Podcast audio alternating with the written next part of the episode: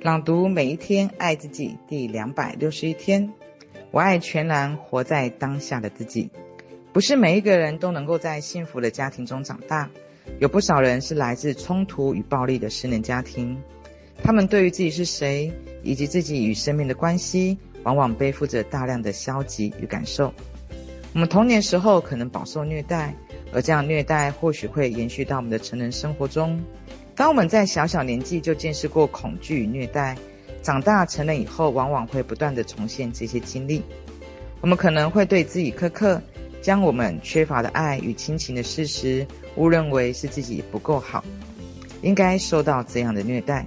而我们必须意识到，自己有力量是可以改变这一切的。我们一生到现在经历的所有事情，都是由我们过去的想法和信念创造来的。回顾自己的生命历程时，不用感觉到羞愧。我们要把过去看成是精彩、充实人生的一部分。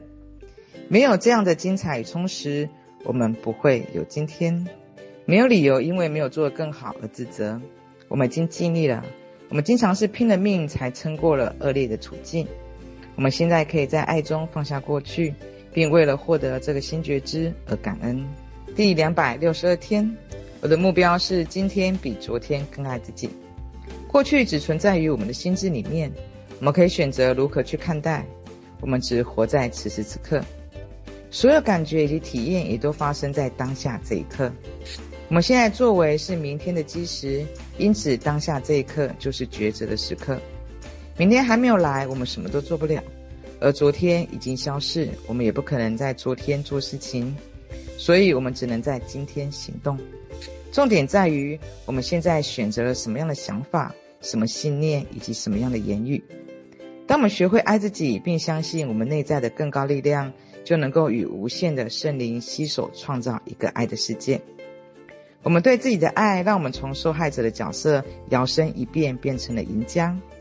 我们对自己的爱，会把美好的经验吸引过来。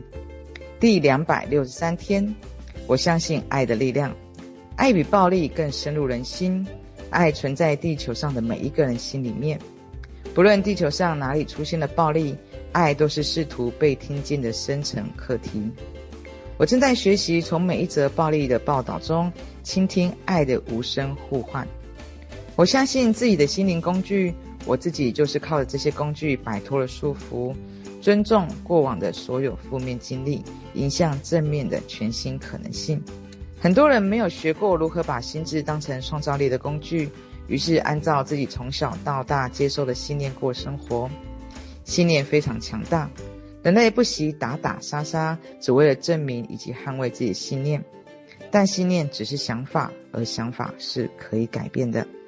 我爱自己，因此不再用残酷的想法、苛刻的评判、严厉的论断来侵犯自己或任何人。我爱自己，因此我放下了所有穷追猛打的念头。我爱自己，因此不论我在什么情境下扮演的受害者或加害者，我一律放弃了这些角色。我原谅自己，也原谅了别人。第两百六十四天，我打开心扉，乐于接受所有的好事。站起来，张开双臂，说：“我打开心扉，乐于接受所有的好事。”这么做的时候，你的感觉如何呢？现在认真看着镜子中的自己。注入更多的情感。再说一遍，你有什么感觉？是解脱、喜悦，还是羞愧的想躲起来，觉得自己不配？深呼吸，再说一遍。我打开心扉，乐于接受你自己。每天早上至少做一次这个练习，这是一个美好的象征性举动，可能会助长你的富足意识，为你的生活带来更多的好事。第两百六十五天，我选择平和的生活方式。如果我想生活在一个和平的世界，我就得确保自己是个平和的人。不论别人的表现如何，我都保持内心的平静。无论在混乱或狂暴中，我都倡议和平。我用和平与爱来解决一切棘手的情况。我将和平的意念传送到世界上所有的动乱之处。如果想让世界变得更好，我必须改变看待世界的方式。我现在愿意用非常正面的方式来看待生活。我知道和平始于自己的想法。当我继续保持和平想法的时候，可以与志同道合的人连结在一起。我们会一起努力，为这个世界带来和平与繁荣。第两百六十六天，身体是我珍惜的好朋友。我原谅自己过去没有好好善待身体。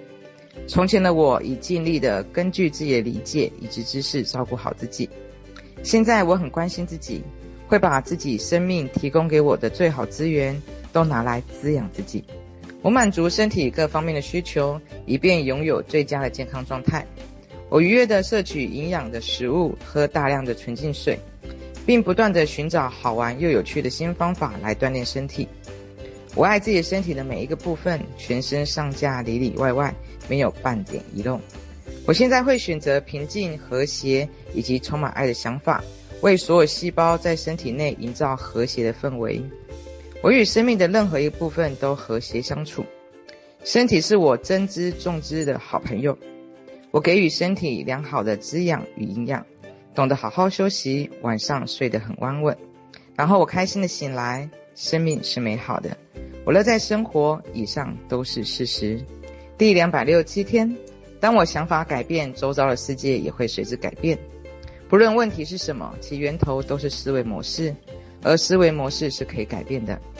你可能会感觉问题是真的，那但只是看起来像真的而已。我们在生活里与之拼搏的问题都是如此。然而，不管我们面对的问题、面对的状况有多难缠，它都只是内在的思维模式的一个外部的结果，或者是外部效应。如果你不清楚是什么想法导致你正在面对问题，现在你可是找对门了。因为本书的宗旨就是帮助你追根究底，找到答案。检视生活里面出现困扰，然后问自己：是我的什么想法导致如今这个局面？如果你愿意静静地坐着向自己发问，你内在智慧会为你揭开答案。第两百六十八天，我打开新的门，迎向生命。你正在生命的走道上，在你身后有许多关上的门，这些门代表的是你不再做的事、不再说的话、不再抱持的想法，以及不再拥有的经验。在你的前方是一条看不到的尽头的走道，走道上也有许多的门，门后是新的体验。当你向前走时，会看到自己足以打开这些门，经历到你想要的美好体验。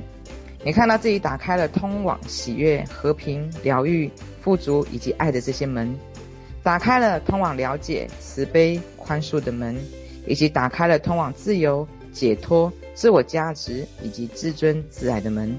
如果这些门就在你眼前，你会先打开哪一扇门呢？相信你内在向导会带领你。引导你走向对你最有利的方向，让你的灵性持续成长以及扩展。不论你打开了哪一扇门或关上哪一扇门，你始终都是安全的。第两百六十九天，我各方面的生活都很充实。学会用感谢的心来接受。我们要学会接受，因为对宇宙来说，乐于接受的心态不只是用来换取富足而已。我们有许多问题都源自无法克服接受的心态。在施与受中，我们通常更喜欢付出，对接受则会打从心底的排斥。别人送礼物给你的时候，只要微笑的道谢。如果你跟对方说这个尺寸不对，那个颜色不对，我可以保证对方以后就不会想要再送东西给你了。优雅的接受，如果礼物真的不合你意，大可转送出去给适合的人。对已经拥有的要心存感激，如此才会吸引更多的好事到来。同样道理，如果满脑子都是想着匮乏，吸引来的也必定是匮乏。如果积欠债务，我们要原谅自己，而不是斥责自己。使用肯定语观想时，要把注意力放在债务结清上面。第两百七十天，我连接上内在的宝藏，向内走，改变你的思维模式，与你内在的宝藏连上线，善加利用。一旦我们连接上内在宝藏后，就能够以自己伟大的本质来回应生命。记住，每一天都要连接你的内在宝藏，给自己特别的礼遇，仿佛你是一个值得珍视的朋友。每一周与自己约会一次，上馆子、看电影、逛博物馆，或玩一种你特别喜欢的运动。这样的约会要持之以恒，记得要为这个约会盛装打扮，用最高级的餐具来吃饭，穿上最漂亮的衣服。不要把好东西留到有伴的时候才使用，你自己就是你自己最好的伴侣。允许自己心安理得的享受，宠爱自己，感恩生活。平时可以做一些举手之劳善事，比如说帮别人代缴停车费，上完公厕后顺手整理一下，当下一个有使用的人可以有清爽的厕所可以用。去海滩或公园捡垃圾，送一朵花给陌生人，告诉某个人你有多欣赏或爱他。念书给孤独的老人听，做善事会给我们带来好心情。